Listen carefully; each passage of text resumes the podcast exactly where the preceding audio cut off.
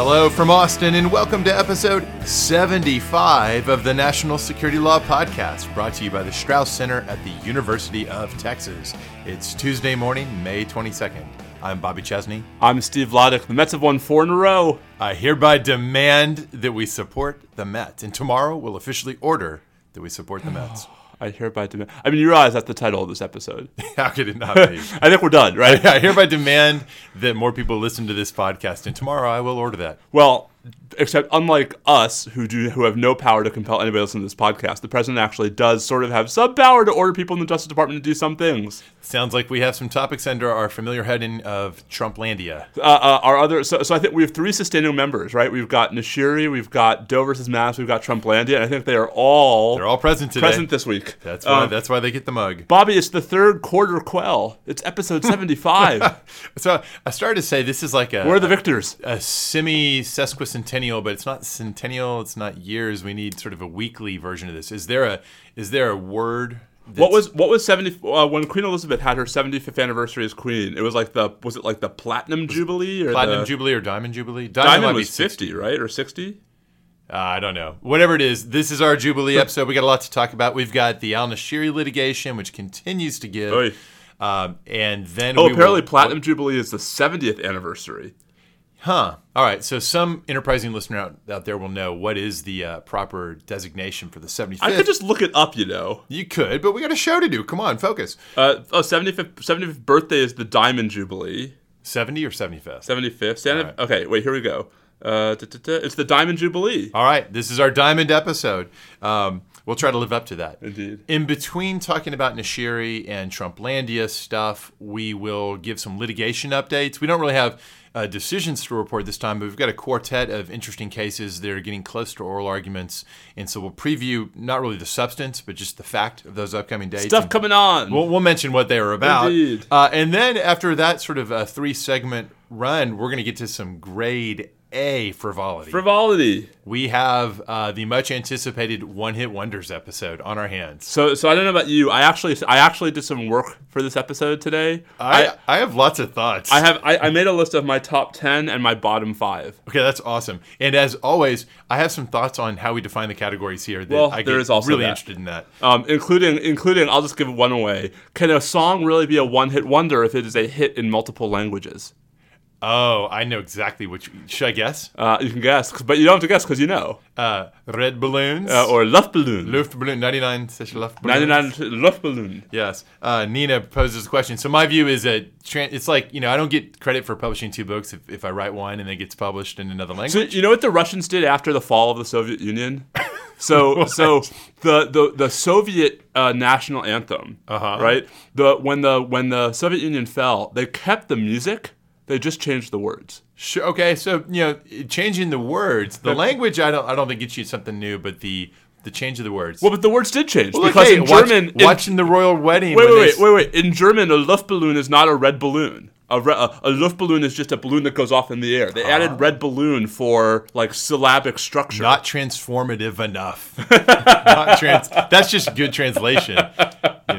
All right, so we have a lot to talk about there. Um, let's jump in. We've got the Al Nashiri litigation as our first item. Uh, what has? wh- I think we better recap a little bit. Oh, Where gosh. were we in the ten layer? Here we go again. Okay, so, dear listeners, I'm really sorry. I'm going to try to do this fast. Um, so, remember, this all started with a dispute over allegations of interference in Al Nashiri's uh, relationship with his lawyers and his uh, attorney-client relationship. Al Nashiri, of course, is a defendant in the Guantanamo military commissions who's being charged for his alleged role in the 2000 USS Cole bombing. And they're afraid that there are people listening in on attorney-client And they found the microphone, so they're not, you know, this is not totally baseless, No, right? It's, it's not baseless because there was a microphone. The government says, "Hey, that's that's a leftover defunct microphone." Listen, we, you and I agree that we don't know everything, Right. but that there was enough smoke here to merit some kind of further inquiry. Right. And so then go further into the dip. You've got people deciding that under these circumstances, they cannot uh, ethically continue in their representation. So, th- so Nashiri's three civilian lawyers resigned.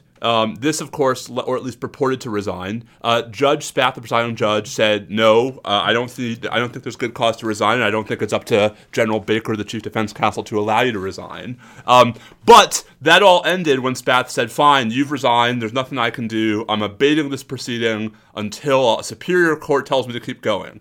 So the government filed an appeal to the CMCR, the Court of Military Commission Review, to try to get to the bottom of this. And two of the three former civilian lawyers tried to intervene in the appeal because, hey, if the government's going to win, then presumably these guys are going to be dragged back onto the case. Seem like real parties in interest here. I would have thought. All right, so here's where things get messy. The government initially opposed their intervention, and the CMCR summarily denied their intervention, but said, hey, you know what? You can participate as amici, but don't refer to yourself as former civilian lawyers because that might prejudice us. Okay.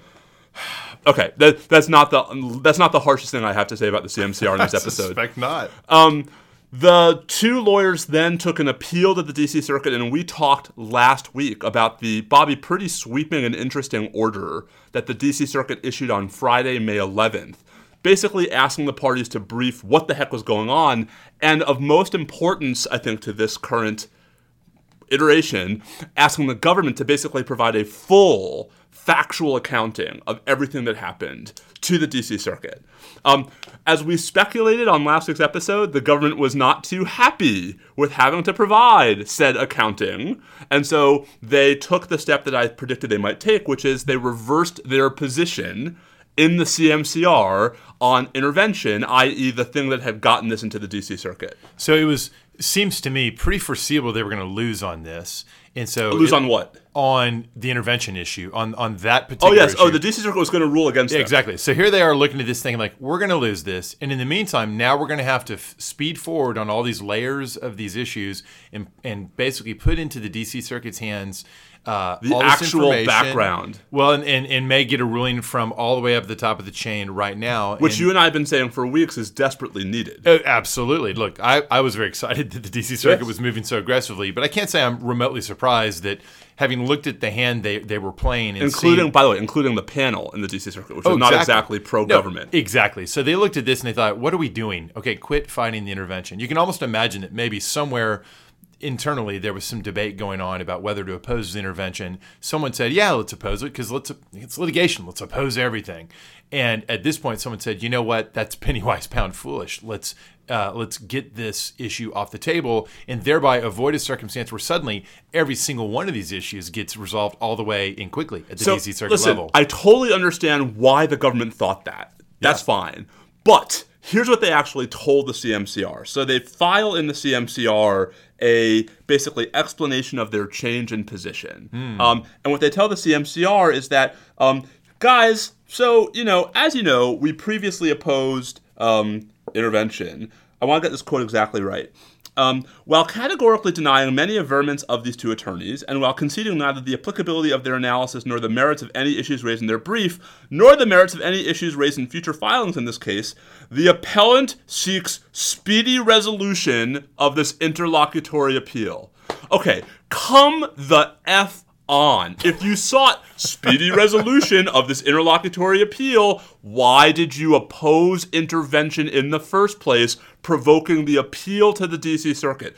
This is not why you're changing your position. You don't. You, this is not about speedy resolution of the interlocutory appeal. This is about you're scared of the DC Circuit. You've been caught, you know, off guard, and this is the position that you are taking now to try to avoid the DC Circuit. Are you saying they should have said that in the filing? I'm saying that like if that's your best Because actually, that would have been an awesome filing. I would have loved that. We're scared of the DC Circuit. like we were not really expecting you to grab so many issues. Uh, we're gonna go ahead and go over here and try to avoid you Listen, now. but that's I mean that's what they I mean reading between the lines. That's what this is. Sure, look, look, I, I think, I guess, I totally get why that irks you so much. I guess I'm maybe I'm too jaded, but I just think, well, of course they, they say something that's not the actual underlying reasons because the underlying reasons are not the sort of things anyone ever is going to say to a court. Okay, but but so so so now let me ask you. So you're the CMCR. Okay. Which, by the way, would be a dramatic improvement. Um, for not for me. no, no, but for the for the rest of us. Well, I, I'd miss you. All right. Oh, thanks. You could do the job from here, actually. They don't ever go to Guantanamo. All right. So the government had made a big deal, like a month ago about opposing intervention in the CMCR, right? They come back to you and say, oh, CMCR, we changed our mind. By the way, we have no explanation for why our grounds for opposing intervention that you agreed with back in you know what uh, in March, right? We have no explanation for what's changed. Yeah. Right. Well, they'll they'll understand. Like everyone's going to understand what has happened here. Yeah, but if you're the CMCR, don't you maybe feel like you know you're, you do not want to get played by the government here? I, I, do think that when you have these types of moves, inevitably you, you burn a little bit of credibility. It raises the question like how much credibility is there in the system after a long train of challenges and complications? But um, do, do, don't you at least maybe sort of critique the government for its 11th hour change in position and then telling you that it's about speeding up the interlocutory appeal? I, I certainly wouldn't be surprised to see. It, I'm not sure what the venue would be where a, a, member of the CMCR could zing them for this, but I think there's a zinger in prospect. But I suppose. I just don't see once it got to this stage. It's all it's all well and good to say, well, they shouldn't oppose intervention to begin with, which is right because I think I think this outcome was foreseeable, and they wasted a lot of credibility and time, et cetera. Well, and also, and the next time the government whines about plaintiffs forum shopping and judge shopping, I mean, give me a break, right? Like this is exactly what this was. You, you know, once you got a bad order from a bad panel in the D.C. Circuit, you cut your losses. Yeah, I guess I just think it boils down to a, to question how jaded you are about it. So I'm very jaded. I, I'm. I think I'm more jaded than you are because you, you seem more surprised by by these sort of games. I think that these are at a certain level of abstraction, kind of par for the course. Listen, I'm not surprised by the games. I'm surprised by the CMCR's complete unwillingness to call it for what it is. So here's what they actually wrote. So the CMCR on Friday, I think it's yes, Friday. So the CMCR on Friday issued an order um, where they say first under U.S. CMCR Rule Practice 1C, our court may suspend the time restrictions in our Rule 20A regarding motions to intervene. And we do so in this instance. No explanation for why, yeah. right? The untimeliness of the. Okay. Upon reconsideration, we vacate our March 21st order and treat the motion to intervene as seeking permissive intervention. Never mind that they were seeking intervention as a as right. right, which which they seem to clearly qualify for. Well, but CMCR doesn't even give them that, yeah. right? So the government comes the government comes back to CMCR and says, "Guys, we screwed up. We no longer oppose intervention." CMCR's like, "Well, we still don't really want them to intervene, but we'll help you out." It does seem it seems a little bit passive aggressive to give them uh, intervention by permission rather than as of right. But does anything turn on that? Um, so maybe until we get back to the DC Circuit. So there's one yeah. more piece to this. But in doing so, we've given careful consideration to the government's motion and letter filed in our court and the responses filed by, you know, Spears and Eliades. A key issue in the appeal is, and then they explain all of the reasons why they should have granted intervention in the first place. Right? Ms. Eliades and Ms. Spears have established good cause to permissively intervene in this interlocutory appeal. Right. And all that was apparent before. Right. No mention of the fact that they found exactly the opposite back in March. Well, I, I always want it when if, people... if it's just if it's just because listen if it's just because the government they were waiting for the government to concede, fine, say that right. We denied intervention because the government opposed it. The government no longer opposes it, therefore we grant it. Can they say that without looking foolish? That is, you and I. This might, doesn't look foolish. You and I might agree that the best explanation was that they were simply deferring to the government on this, but that's not something you can actually say, right? I mean, that's not a legitimate grounds to actually. Okay, cite. but this is like it's this is so transparently, obviously not what was anyway. Okay. Right, but, but again, like what were they supposed to do at this stage? And I don't want to knock them too if hard I'm for, coming, for coming to the right decision. I don't want to knock them too right. hard now, even if I do want to criticize what they did initially. So here's the problem: I haven't seen the government's original brief opposing intervention because it's still undergoing a security review, which is itself pretty funny. Indeed, I mean, like, oh my god, the grounds on which you're opposing intervention are classified. Okay. I mean, who knows? Maybe there's something weird in there. But if so, like, why why can they rule now? Right. So, uh, so I don't know what the government's original arguments were. I would expect a self-respecting court to at least acknowledge, right, that based on prior arguments made by a party, they ruled in one direction and are now changing their mind. There's nothing in there to that effect. Yeah. Look. Uh, there's there's nothing to reconcile it. It's clearly intention, but uh, but it's in the right order. Like listen, if, it's, it's better than the reverse. We're, we're in the we end up, we end up in the right place. Yeah, but only but but after um, this all started in what, early March. Only like basically nearly th- after three months of completely unnecessary litigation. So this is true to kind of go back, circling out to the larger picture. This is true about many layers yes. in the dip. There are yes. many of these layers that are a huge waste of time. Yes. And, and to press the analogy a little bit further, it makes it really hard when you add in 10 total layers. It makes it really hard to eat the damn dip. It does make it hard to eat the dip. Uh, all of the DC Circuit tried. All right, so um, yesterday, the DC Circuit um, you know, not surprisingly, found that because of the CMCR's reversal, the appeal is now moot. But here's what's interesting. You asked whether there's a difference between permissive intervention and intervention as of right. There. There actually is at the margins, but here's what the DC Circuit says. Um, the United States Court of Military Commission Review has granted petitioners motion to intervene, stating, quote, they may participate in the appeal before us as sought by their motion, close quote. Because that court places no limitations on petitioners' claims or status as parties, there's no further interlocutory relief this court could grant at this procedural juncture. The DC Circuit is basically construing the CMCR's order as granting permission as of right. And it's basically telling the CMCR, don't you dare um, short circuit or not allow Spears and Eliades to participate as full parties in what's about to happen. I see. So let me see if I track that right. Yeah. I think your explanation at the end crystallized it, but it seemed at first like uh, a meaningless distinction. Uh, intervention there are some right. technical differences about like what what. So, do you have a right, to, for example, to participate in an argument, or do you need leave of court? Do you have a right to you know appeal, or do you need leave of court? So they got the second class version of Yes. intervention, but you're saying that the way the DC Circuit wrote its uh, vacatur order uh, suggests it's like a shot across the bow. Do not skimp on the access they have as parties. Right. this. We the Circuit said we understand that the CM we understand you CMCR, despite what you said, to have actually granted them all the relief they were seeking. Interesting. All right. So any action that the court may then take below that seems to limit them Is going to get some potentially creates another damn layer in the dip. But here, so so just to be clear, right? I mean, so so now this all finally goes back to the CMCR after two and a half months of you know appellate mishigas with no with, with and we're no closer to resolving any of the layers. So, what is the layer that's before the court? Is it the abatement question? Is it possible in the first instance to even have interlocutory appeal of an abatement decision? That, so there's the jurisdictional question, and then Yeah. there's assuming we have the power to review Judge Spath's abatement order. then they can finally take up the. Yes, although as you know, I am nervous that the CMCR thinks it's only que- the only question it's supposed to decide is whether Spath was right that he and not Baker had the power to dismiss the attorneys. You want them to go to another layer? I want them to go to the. I want them to go all the way to the bottom. I want them to dig down and say,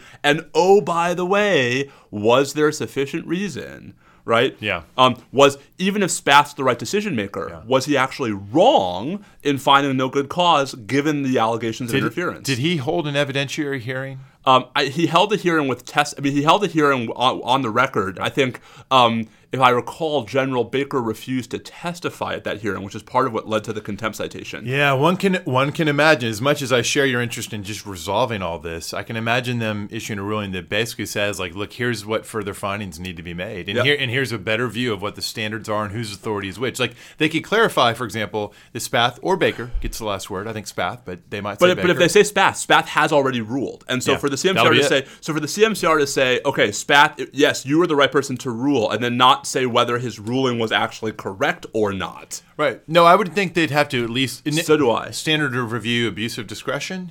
No, it's a question of. I mean, it's a question of law, right? Whether good cause existed under the relevant regulations to justify the dismissal of the But there are underlying questions of fact that went into it. So the factual determinations presumably would get abuse of discretion, except they're Yeah. all classified, so we have no idea what they are. No, but they'll know. I mean, they'll. It, we, you and I will have a hard time commenting on it, but so, they'll. so, so this leads me to sort of two big takeaway points. So one is once again, your favorite court and mine, the CMCR, has covered itself in glory, right? I mean, you know, I just. Ugh. Okay, but two, and more importantly, um, let's all let's not forget, right, that when the Supreme Court denied cert in Nashiri 2 back in October, right, on the question of whether they should entertain a pretrial challenge to the subject matter jurisdiction of a military commission, they denied cert in the face of a majority opinion by the D.C. Circuit and briefing by the Solicitor General that said, no, no, no, this is all going to be resolved expeditiously. oh yeah, yeah, expeditiously. Come on, people. I mean, t- you know, I, I don't care what side you're on. Look at what's going on right now I and tell me that this is expeditious. No, yeah, you're preaching to the choir here. I, I know I am. I'm, I'm not talking to you. I'm talking to well, Somebody. somehow You're I talking back through time at the at the court. Jesus Christ. Okay. All right. Um. So that was the that was the fun that was Al Nashiri. It will certainly be back next week. I don't doubt, or or maybe I, I We might have a week off. We gotta do more predictions. Yeah, we may have a week off because because this now this now goes to the. I mean, presumably, right? Yeah, there's gonna be a little quiet time on Nashiri. I bet maybe something else. There's a there's a conservation of matter type principle with the military commission. So if Nashiri goes quiet, maybe the KSM trial is gonna heat up in some dimension. I mean, just to be clear, so so the next thing that now should happen is Spears and Eliades are now entitled to file briefs in the CMCR on the government's appeal. So they got to write those. They probably have those briefs, Right. but there's got to be a schedule. And then presume no, there's a schedule. I think they're due early June, and then I think the the next thing after that is the CMCR decides the government's appeal, and boy, is that going to be a thing. you know, they don't have a track record of quickly issuing decisions either, which just adds to the the, the delay. The here. CMCR were neither quick nor often affirmed. there you. There's a bumper sticker for you. Should we talk about some other courts? Let's. We've got some litigation updates. These are not uh, going to be dives into the merits, but rather No, just what's happening. nor things that have quite gotten me as riled up as as as what happened in the Uh, We'll see. Yeah, I guess. So there's one thing here that Actually, might. okay, actually, there's okay. one. I'm sorry. one. It's got I us both spoke riled too up. soon. Riled Uh, up. All right, so this is docket report. Docket report. Um, Dovey We, we, we Mattis. need music for our docket report. Oh, you know, we should, if for for those with little kids out there, I don't. You yours, Maddie's probably not old enough to be uh, watching things like the. Uh, um, there, there's a kids show where there's this song, "Creature Report," "Creature Report." Uh, I think it's the uh, oh, what are they called? Listeners who have little kids, help me out here. It's like the Aquanauts or something. it's too. It's too. It's This too. is, it's so this bad is for us. docket report. Docket report. I was thinking more like the morning report from Lion King. Oh. This is the docket report. See, the One Hit Wonders theme has got us thinking musically. Totally. All right, your docket report consists of four updates. Doe V. Mattis. Other Um, sustaining member. Uh, it's definitely a sustaining member. So uh, we actually, as far as I know, don't have any new information about whether the government is going to seek, seek either en banc review or cert challenging the D.C. Circuit panel decision denying the right to transfer John And, Doe. up, and upholding Judge Chutkan's injunction against transferring Doe to country A or country B. Mm-hmm. the clock's got to be ticking on that, so right? it's 90 make days, right? I mean, for for cert, it's nine. I I, I, I, think it's shorter for en banc, but for Yeah, cert, it's, en banc. I thought was I thought that was the ten day rule. No, no, no. No, okay, it's- so we got so plenty of time still to sort that out. but nine. I mean, it's 90 for cert, so that would Yeah. that would put us ten all the days way. for just rehearing by the. I think that's right. Yeah, I think we're probably not going to see. no, no, rehearing. no. I mean, no. Um, 90 for cert, I think, pushes us into July. Yeah. Okay. So we're watching that now. Meanwhile, the status quo is that everything hinges on the merits, both because the the merits are still waiting to be addressed, Right. and because the transfer decision itself holds open the prospect that, of If course, you can transfer him if right. you win the merits. So, so just right, and the merits being is John Doe a dual Saudi U.S. citizen picked up in Syria and held in Iraq, properly detained as an enemy combatant insofar as the AUMF of 2001 applies to ISIS, and even if it does, do the facts support the government's theory? Exactly. And here's a critical point. Um, the merits had been chugging along before the arrival of the transfer issue. This is Ch- chugging might be a little bit speedier than the chugging. than chugging has this kind of labor trudging, quality. tr- trudging along. Yeah, they were trudging along. Now, here's a key thing: the uh, the merits briefing uh, by John Doe's lawyer's choice. It's bifurcated in the sense that they are only for the moment litigating or queuing up the litigation for the legal issue. That is, accepting as true the government's claims about who John Doe was and what he was doing. That is, that he was a willing Islamic State fighter. Uh, does the government have authority to detain him under the AUMF, given the Islamic State is not strictly speaking Al Qaeda and John Doe is an American citizen? Those are the legal issues. They're reserving, or they're purporting to reserve, the ability to challenge the factual issues at the next stage if it comes to that. So the legal issue has been fully briefed For months. for a long time. Wait, and, and let's just be clear, right? Doe has been in detention since September, September, right? yeah. And the ACLU has been cleared to represent him since December. So of course, Judge Chutkan's in a big old hurry to decide the merits, right, Bobby? So on May 15th, she issued a scheduling order for uh, a hearing on the merits. It- Oh, oh, a, a scheduled order for a hearing on the merits on May fifteenth. I'm sure that's going to be soon. Right. Well, June 20th, not quite soon, a month and five days. I'm going to have another daughter by the time this hearing happens. I mean, I, I mean, that, Now, in just fairness, a- you're close to having another daughter, but I agree completely. you and I both, our reaction was, um, oh, great. Uh, I think we saw the tweet. You know, various people were, were highlighting that the documentary showed a hearing had been scheduled, but why a month and a half if it's already fully briefed? So that shows, again, not quite the sense of urgency one would expect. I mean, just to be clear, right? The, so, and the reason why I think I especially uh, Bobby is more convinced on what the merits answer is. Oh, yeah, so I think the government wins. Right. But I think we're illustrating that wherever you are in the merits, You ought to want some kind of decision. Well, and, and it's not okay in the case of a citizen detainee to just let it gradually go along like it's a, some commercial dispute. Right, because what this means is that you know, even assuming Judge Chutkan rules quickly, and there's nothing that has happened in this litigation yet to suggest that that's likely, right?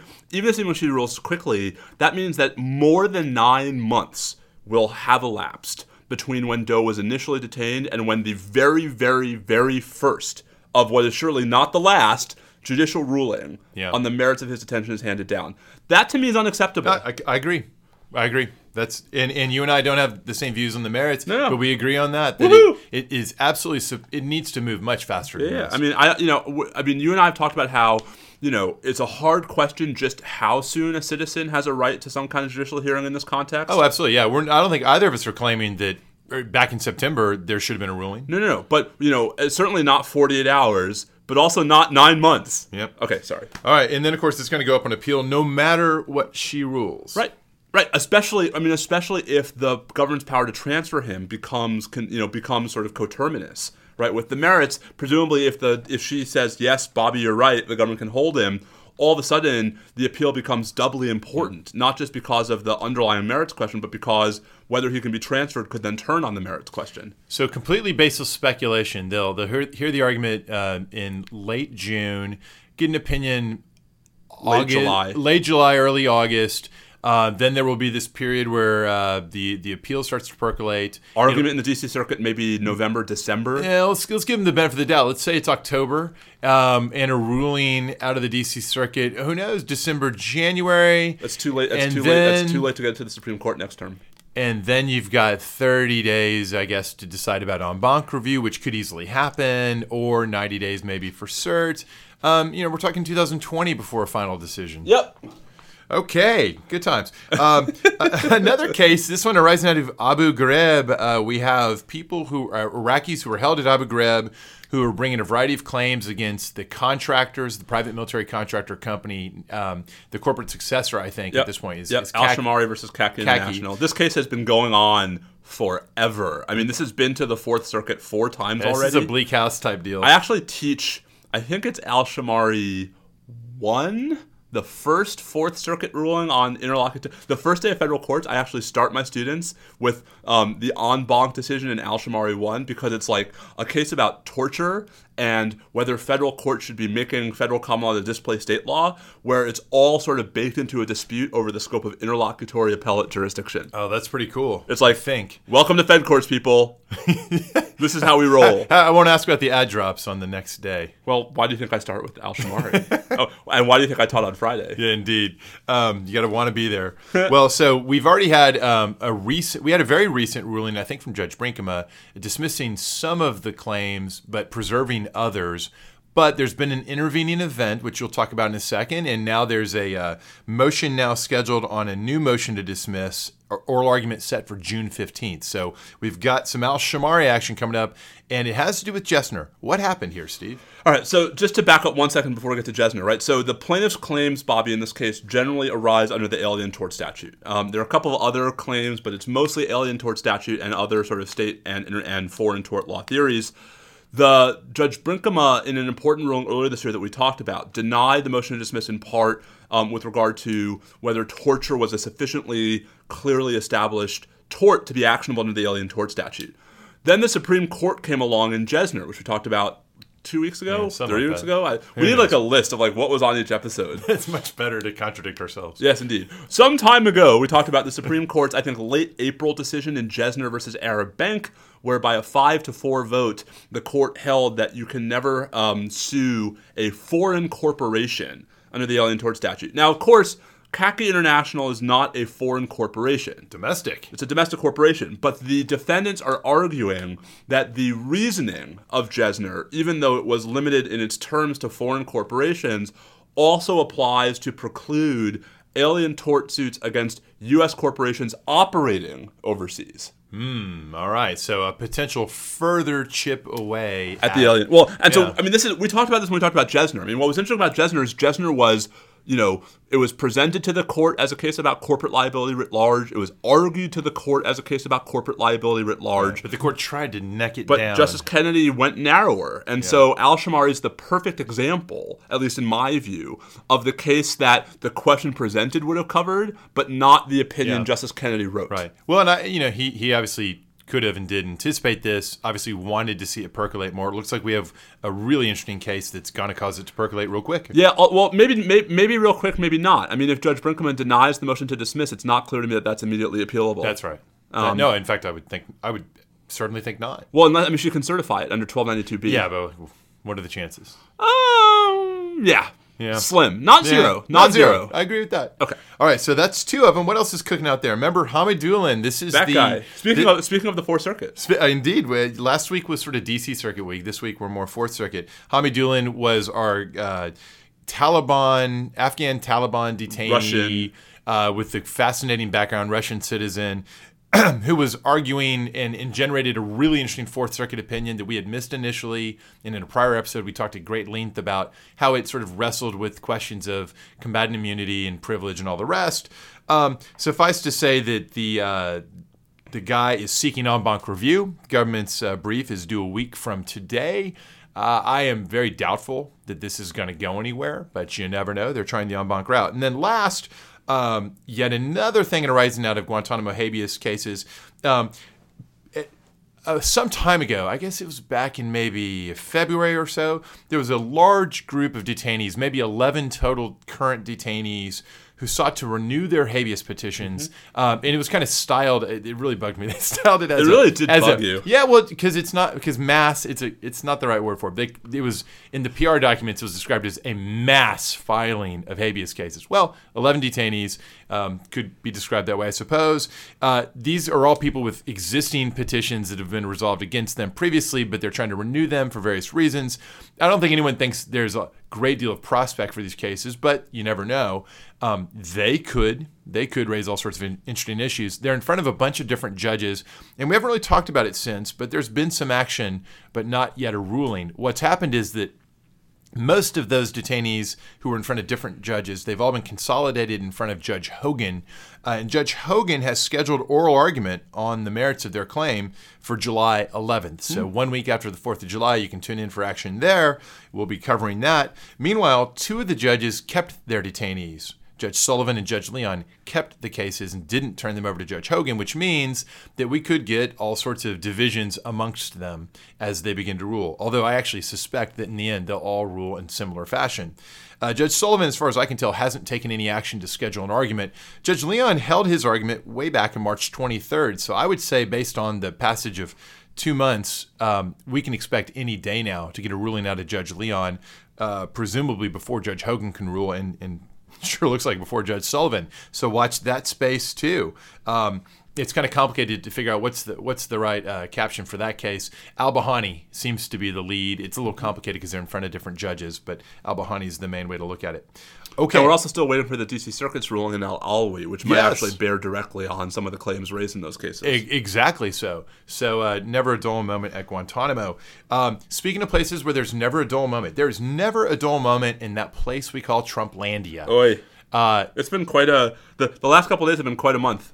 Yeah, the last couple of months have been quite years. It's like Spock in Star Trek 2. Okay, um, Trumplandia. We've Oh, got. minutes could seem like hours. Ah, good, good, good. I just got to throw that out there. I figured you'd pick it up. Or was it or is it hours could seem like days? Days or days could seem like I don't know. Was The, the point is, when your communications Yes. are being monitored, like on this podcast, General you know, Order 46 or whatever it is, right? When, you know, or, no, st- General that Order- right? Is it General Order 15? that'd be an impressively. When communications are being monitored, right? And, uh, and, uh, the- That's right, Mr. Savick. Okay, um, Trumplandia. We've got uh, an, a collection of issues all intertwined around the larger ongoing attempt by the White House to keep fuel on the fire that uh, tries to delegitimize the Mueller investigation in particular, and more generally, the whole idea that there was um, anything untoward with the Trump campaign or that foreign powers were trying to assist the Trump victory. So it's it's a it's a legitimacy of the presidency type protection project. We all know the ins and outs of it.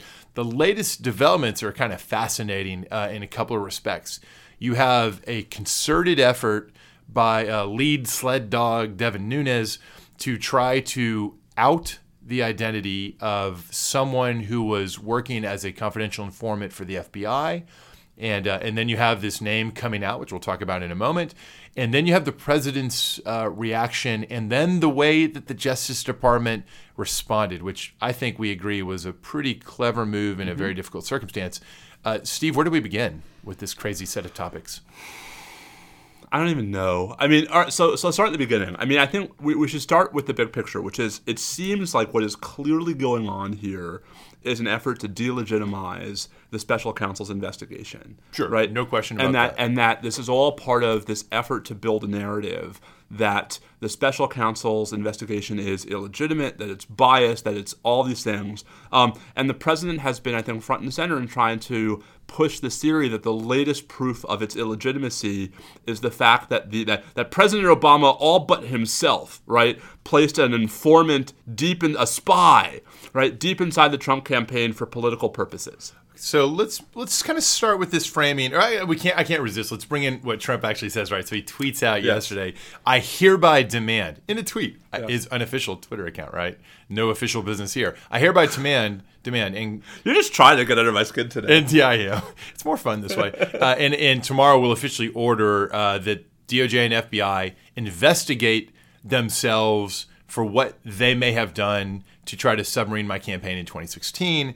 So, first question for you, Steve. Uh, let's let's try to do it in slices. The first question I think is uh, a recusal question. I mean, Sessions is recused from this topic. So why do we see the president engaged on the topic when when it's entirely about him? And then uh, beyond the recusal topic, then there's I think it's helpful to step back and say, okay, in the abstract, if this was like sort of a directive, to, I, I hereby demand Right. that the Justice Department investigate opioid manufacturers for their role in Yep. you know America's crisis.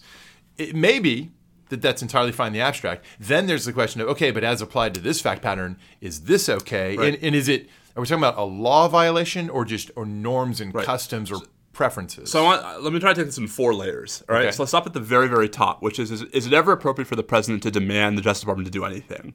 Right. Right. Um, and my answer to that is sure.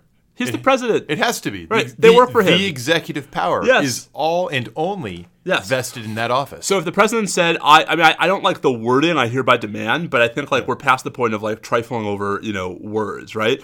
If the president says, I am setting a enforcement priority for the Justice Department to go after, I don't know, school shootings, right? Or, you know, opioid epidemic or, or mirror image it. I, as an enforcement priority setting, I hereby demand DOJ not devote resources to enforcing fill in the blank with some right, particular right law. drug laws, right? I mean that's right. I mean that, that's what Obama did with with marijuana, right? Um, you know, people can have their policy views about whether that's wise or not, but of course it's within the president's prerogative. So at the top down level, yes, the Justice Department works for the president. Okay. That's la- layer number one. Layer number two can the president order the Justice Department to directly commence a specific criminal investigation abstract, right? I hereby demand that the Justice Department open a criminal investigation into that Vladeck character. right? Exactly. So legally, right, I see no problem, right? I see no constitutional reason why the president can't do that. I see no statute barring him from doing that.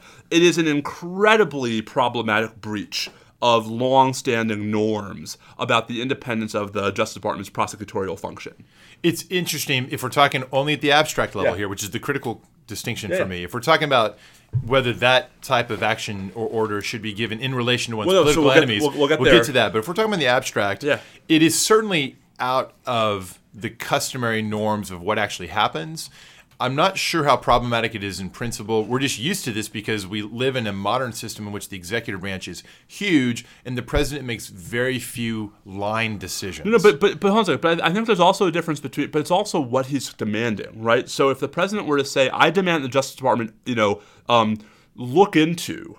Right, this fact pattern. Right, so um, there was a school shooting outside of Houston um, earlier uh, over the weekend or Friday, Friday, I believe. Right, um, you know, I, I so imagine the president says, "I demand that the FBI open a full, sweeping investigation into this incident."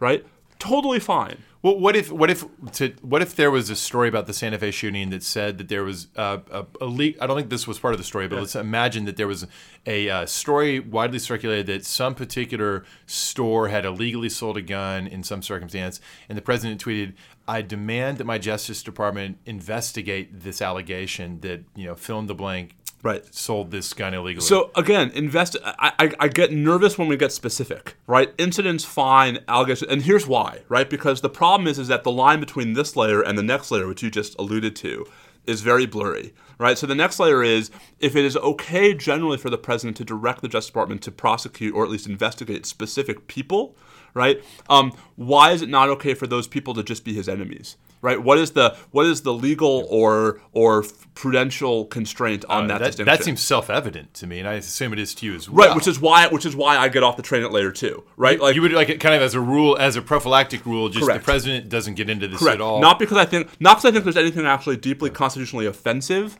about the president saying go pro- go investigate Vladeck. Indeed, I don't think there can be. No, but because I worry that you know if, if the president has that authority, if we if we customize uh, customize if we standardize that authority, then what would stop the president from saying okay go after Hillary? Yeah, so I, my view is he's got that authority for very sound practical reasons. It's been it's it's not normally done. It may never have been practically done. Although I bet if we go back far enough, when the government was thin enough in how it was resourced, it was it was not When there, so was, when there was one lawyer, the attorney general.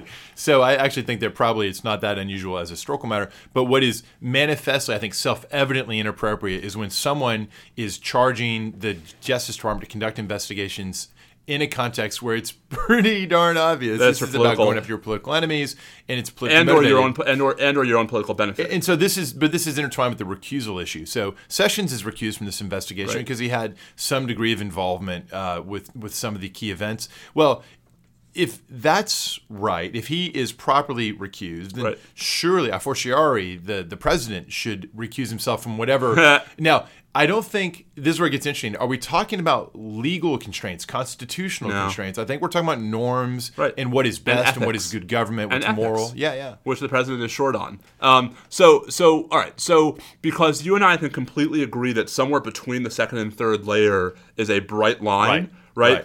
I would draw the line before the second layer because it's easier to administer that way. Yeah. But at the very least, I think we agree. You certainly, as the president, should not, whether or not you legally are allowed to.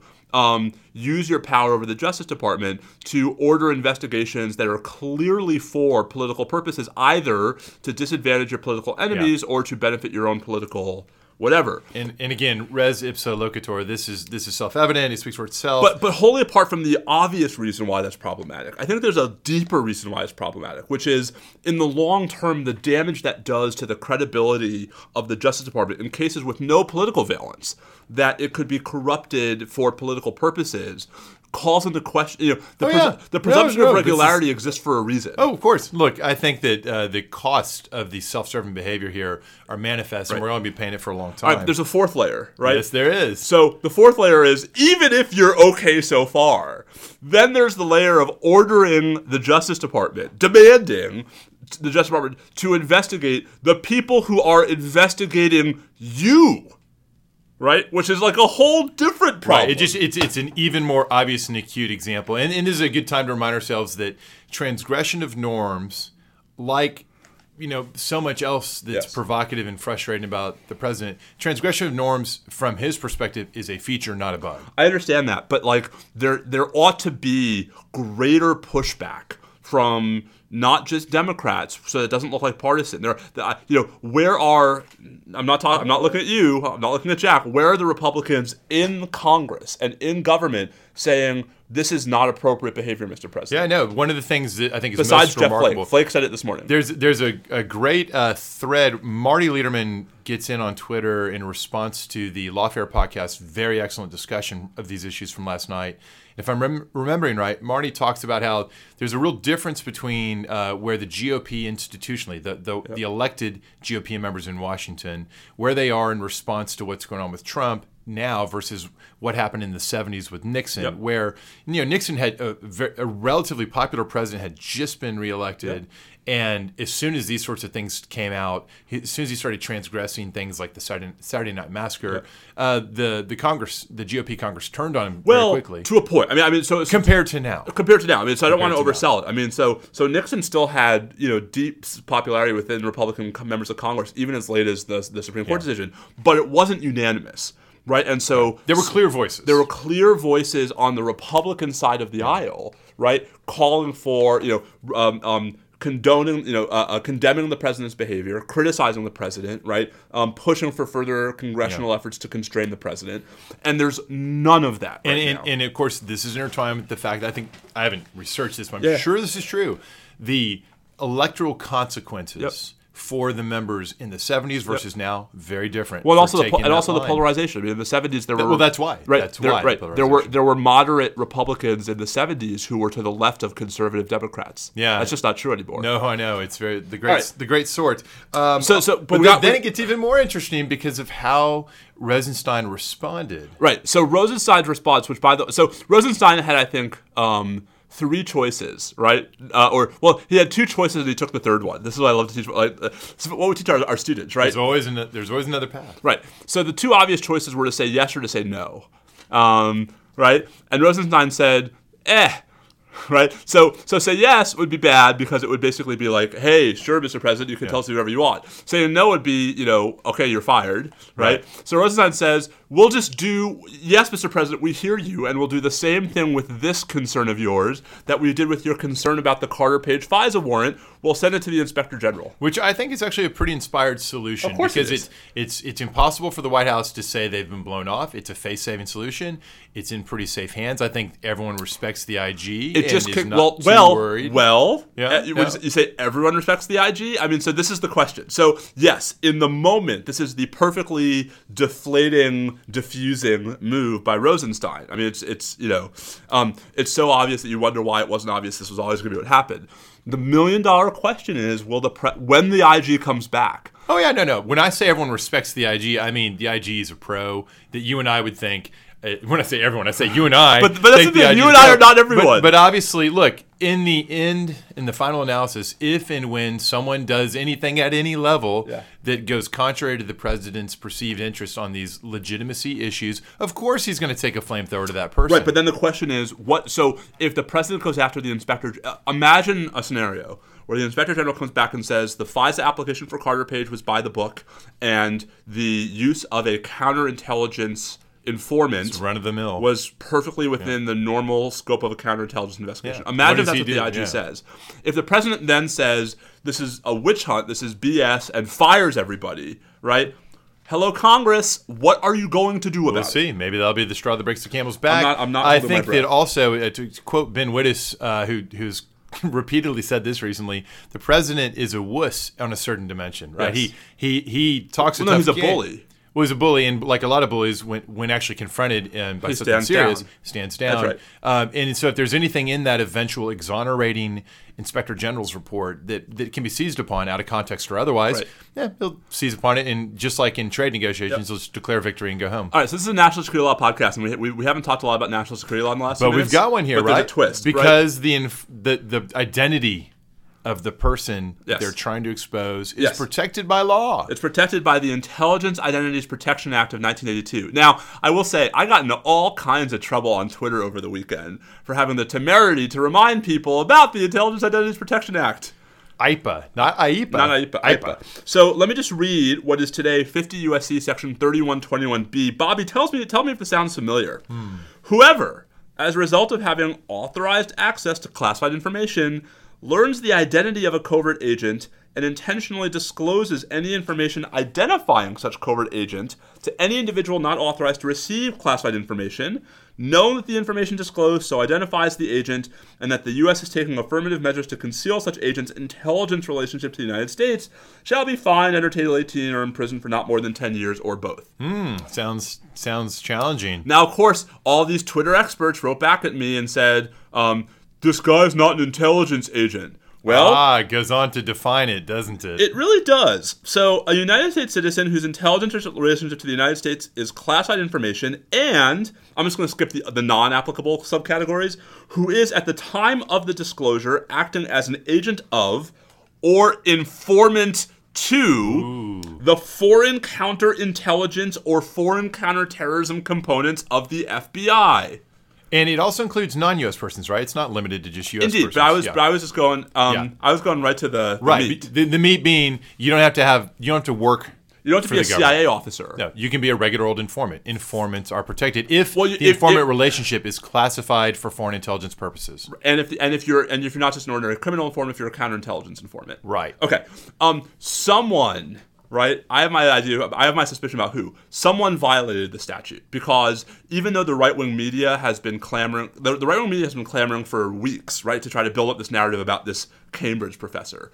Um, they got that from somewhere. Right. There's a story that dropped. I think uh, maybe back on May 5th was the earliest that the name was being used. So the, this person's been named. Right. Um, and the name's all over the place. Well, who was the source that revealed the name? Right. So, so all the people on Twitter are like, "You dummy! No one can be guilty of it leaking." You know, the New York Times has it. Go blame them. I'm like, well, but how did the New York Times get it? No, this, this is the old question. Like, so somebody leaked the identity. This is sort of like Valerie Plame, right? Right. Somebody leaked the identity of of a person whose relationship that was leaked was protected by this statute. But also, and where the whole purpose seems to be to try to sort of create some kind of gray area around the propriety. We're, we're back to this whole underlying claim, right? That the foreign counterintelligence investigation into allegations of Russian interference in the election was just a scam by the Obama administration to sink the Trump campaign. But before we leave the, the legalities of IPA, so is it, here's one thing I actually don't know. At the time that the person at issue was providing information back to FBI, was this clearly in the context of FBI's counterintelligence and foreign intelligence missions as an intelligence hmm. agency, or had it crossed to law enforcement. or was it initially or was it primarily law enforcement Yeah. because because I don't think the statute the IPA doesn't protect law enforcement doesn't. confidential informants. doesn't. It protects the foreign intelligence counterintelligence function. Do you know who would be in a really good position to find out the answer to that question? The president of the United States? or the congressional intelligence committees. And, indeed, uh, speaking of the congressional intelligence committees, but the New York Times also had a story over the weekend about how Erik Prince clearly perjured himself back in November in testimony before the foreign, the House Intelligence Committee.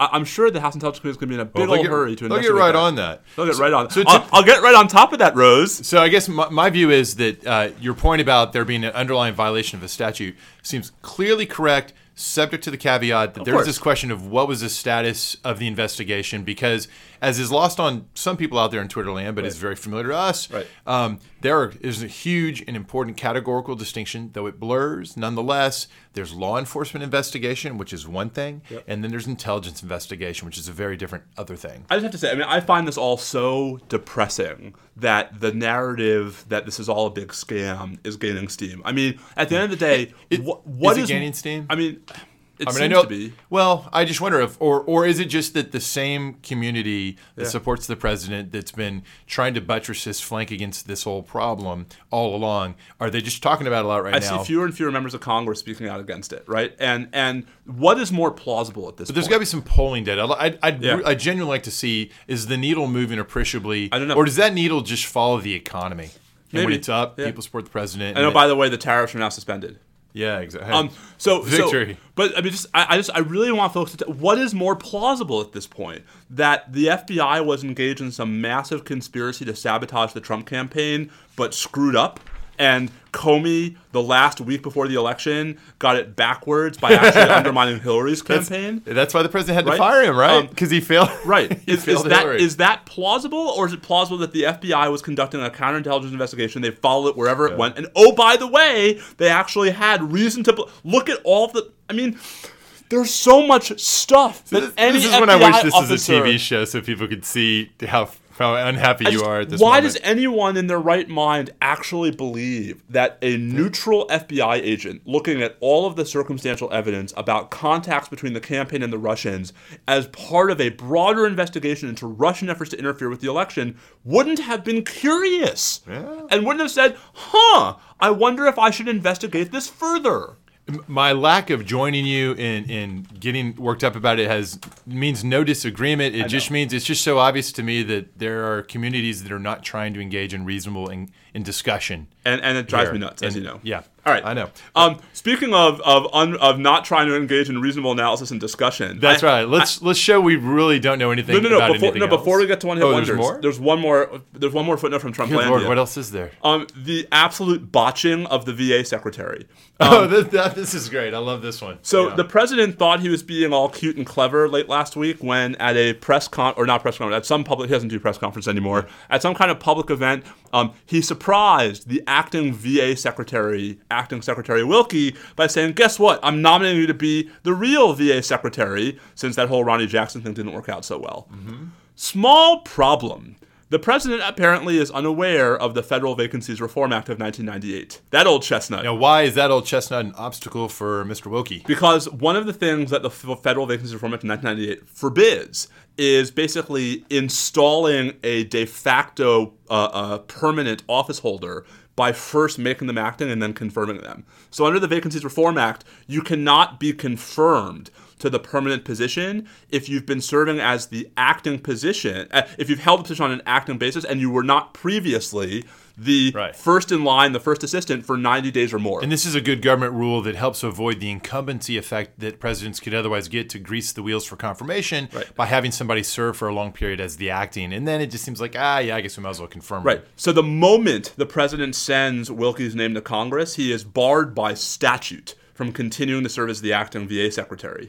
Is oh, is that how it works? Yes. That, that he's well, because I would have thought that the point was you can't be confirmed. But the problem is then you're interfering with the president's appointments clause power, right? So so I think to avoid constitutional problems, the way the statute works is that I mean, Yeah, right. Right. So like, oh, so you can be confirmed. we're, we're back to the second office trumping the it- first. Where it- have I heard that before? Right, so it bumps you out of. Uh, so it's all tied up in Dalmazzi somehow. You said it, not me. Yeah, By the way, another week still no Dalmazzi. I mean, no, nothing. Um, Next well- week's gonna be big. Okay, not no. I mean, come on now. You and I probably disagree about the the sort of the the the arbitration decision from yesterday, but it's a huge decision. I have barely any knowledge of it. I confess that's I just- pretty just- far outside it's my not, wheelhouse. It, sure ain't nothing. I, I, I heard it was a thing. I will at some point do my due diligence and read it. Um, but but I'm yes. way I'm way more interested in some of these other fun topics we have to discuss. Anyway, so the, so the White House totally bungled the Vacancies Reform Act. Good job, everybody. Classic. Um, although ironically, it'll probably moot the lawsuit that was challenging whether Wilkie was properly appointed as acting secretary in the first place. layers upon layers. There's like multi-layer dips everywhere in the White House. Um, and just quickly on the Supreme Court, it is worth noting that we are going to get to Memorial Day with only 32, uh, sorry, with, with, yes, 32 of the 63 uh, argued cases still outstanding. That's more than half. So you're you're like the CNN Supreme Court commentator That's guy, but you also have a baby coming. Are we heading towards this like kind of a logjam situation where you need to be focused on things other than work, but then suddenly like every day there's four or five important opinions a So day? here's the problem. The actual day that Baby Girl Vladeck number two is scheduled to come is Monday, June 18th. Um, and I- I'll, I will say Yeah, that's it's not just day. it's not just a day. There's a time, which I think communicates Yeah, yeah. inform- relevant information. Yeah, Um, and the time overlaps with when the Supreme Court will be issuing decisions. So Who's my- your deputy for this? You you got it. you got to not be. uh. Josh Geltzer from Georgetown Law School. oh, that'd be great. yeah, Josh so Josh great. Josh is actually standing in as the He's your the- understudy? as my love it. Understudy on Oh, June 18th. great. Which, by the way, of course, means that Dalmazzi will come down on June 18th. Of course, and somebody else. Yeah, it's probably for the best. If somebody else comments on that one, although that'd make for some good TV to watch. No, no, I can tell. I can tell you how the call would go. Right, the first decision is Dalmazzi. Do we care about this one? No. No, move on. oh, that's awesome. All right, we promised actual planned, like coordinated frivolity, and friends, it's time. I'm excited about this one. One All hit wonders, one hit wonders. which we are sometimes. Yeah. Did we even have one hit, Steve? Yeah. I'm not so sure. All right, Okay. so so you want to have it define the category We, I, it's my favorite part is defining the category. Fine, but then I want to get into actual one hits. So I think there's a couple of questions here. First of all, so we got a lot of great feedback. So We lis- did. listeners, that was awesome. Well done. Uh, I have a feeling there will, there'll be a lot of commentary that follows, and that's awesome too because I've decided you just can never have enough discussion of what this category ha- is inexhaustible because there's so. I mean, let- let's face it, a good chunk of the hits overall Are one-hit they're one hit wonders. Indeed. Now here's a question. So this was brought on by someone's nomination of Twisted Sister uh, we're not going to take it as a one hit wonder.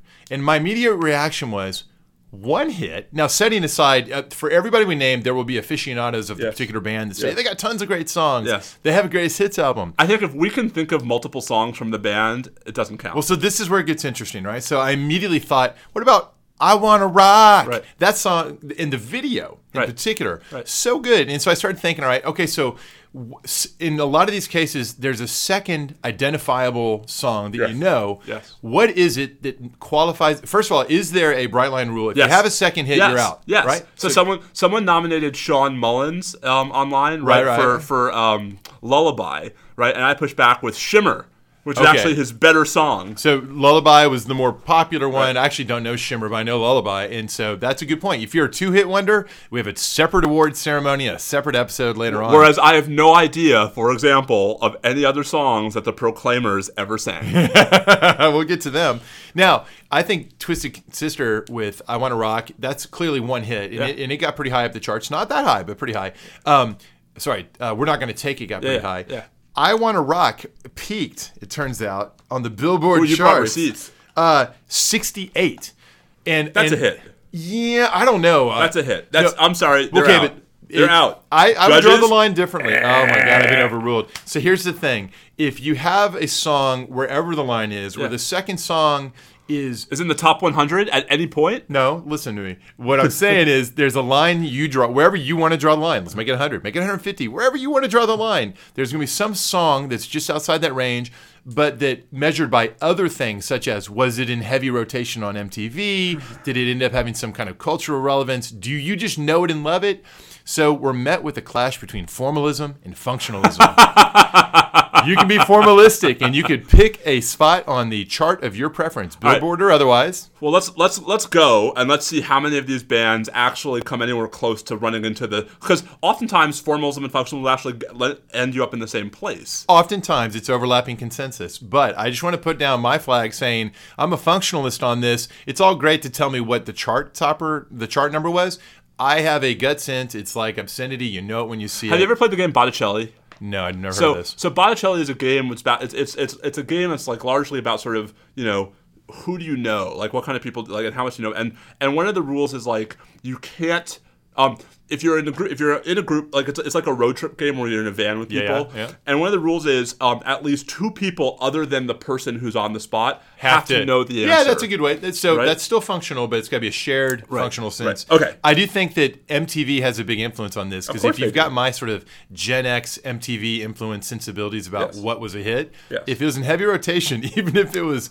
you know uh, the song fish heads well that might be a hit because it was on for some obscure reason a lot all right so I have a top ten and a bottom five how do you what, what do you how do you do, uh, one last definitional question what's the difference between the good ones and the bad ones It's total subjectivity right Just like do The they make one- you does it make you cringe or do you actually Right. get joy The good ones it? are songs that when I come on, I turn my radio up, right? And the Yeah. bad ones when they come on, I'm like, oh god. See, I for me, like there's some bad ones. There's one I'll, I'll identify as a bad one that I, I will, if I'm by myself, I'll probably turn it up. Might even sing along, but it's it, I nonetheless cringe and I'm embarrassed. I wouldn't want someone to think I liked it. All right, well, fair enough. Okay. So, so how do you want to do this? Should I just oh, go? Should I just go? All let's just let's trade some. Yeah. Okay. So my top ten in order, right? Okay. Or are yours not ranked? Not ranked. I just have a long list.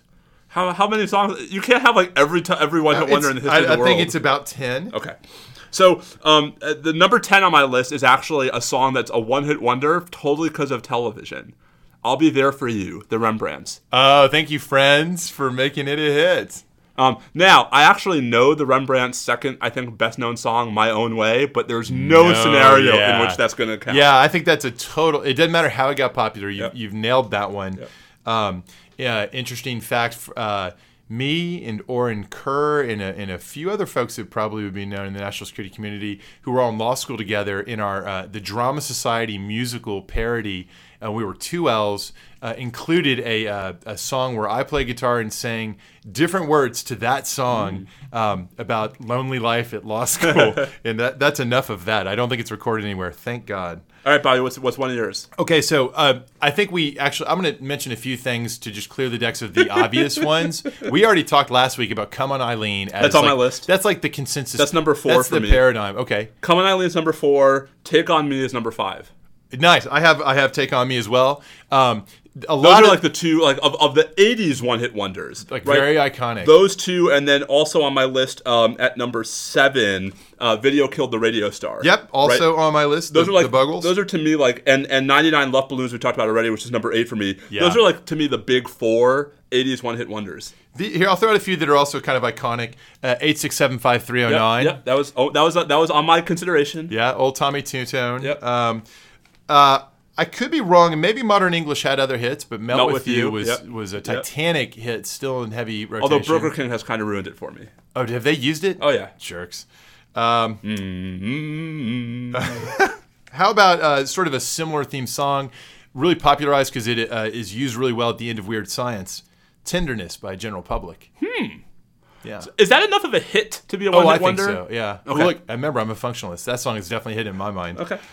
Uh, what I, mean, else I feel like got? I feel like like the criteria to be a one hit wonder is you have to be more than just a hit. You have to be like a real like transgender generational hit. Uh, I think tenderness is is pretty. I think especially because it get the movie boost. All right, so here are the songs I haven't mentioned yet, which are I think more of modern vintage. Um, this this guy's back in back in in, in well, not the news, but he's back on our radar because of this commercial. Um, Lou Bega, Mambo Number Five. Wait, is that on your good list? That is on my good list Oh, because I have such memories from college of like parties where Mambo Number Five was playing. Oh my just like- god, that is so on my other list. okay, fair enough. Um, that's on your other. Um, what is love? Hadaway.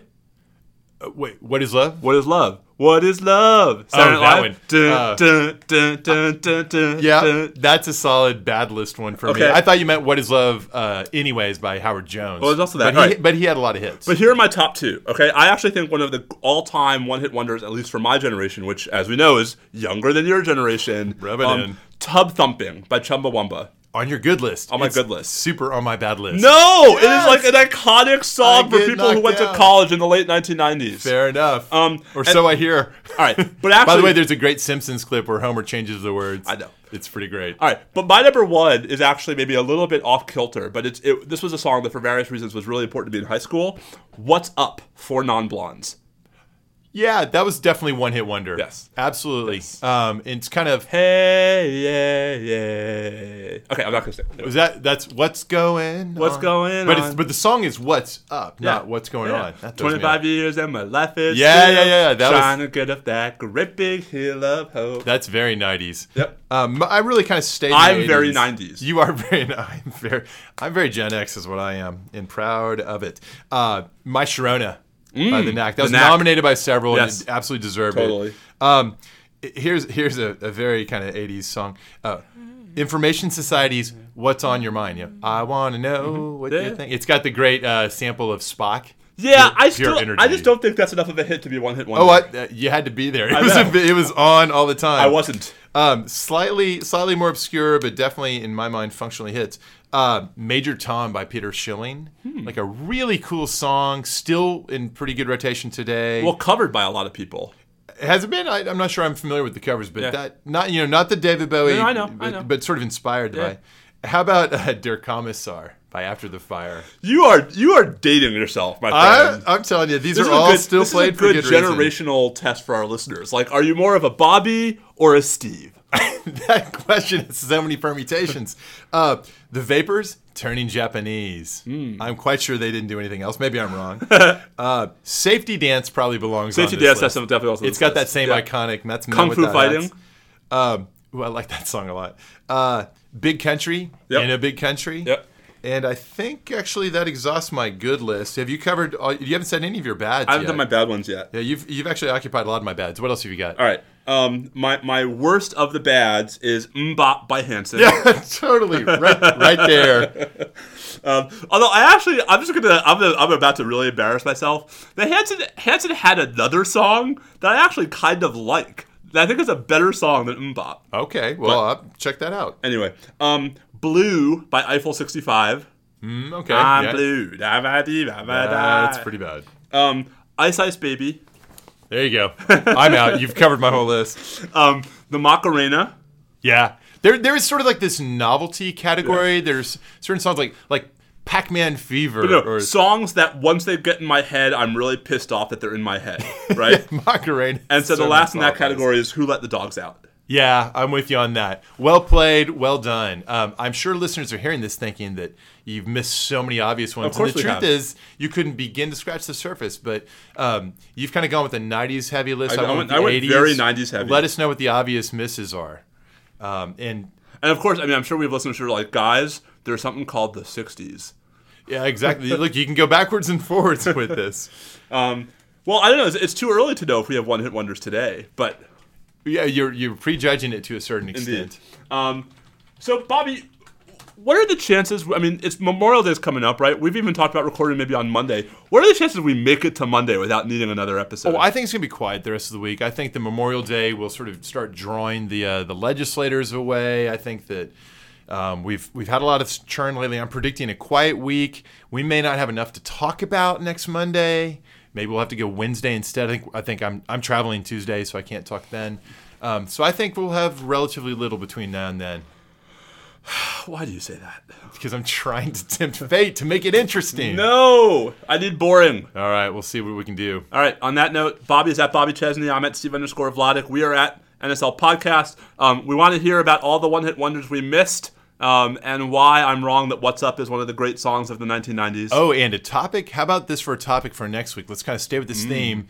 Um, song popular hits that have sort of a Cold War theme.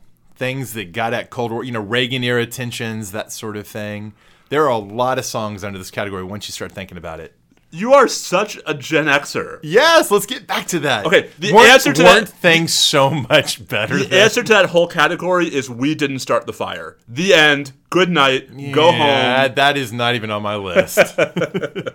Um, all right, you really want to do that for next week? It's a possibility. right. Let's see if we get some nominations. Readers make it happen. Listeners make it happen. I mean. Cold War, Cold War themed Yeah, if is music. so somebody's listening thinking like, well, what counts? Like anything about great power tensions in the Reagan era. That's not specific already. there you go. All right, we'll see you soon. Stay safe out there. Adios.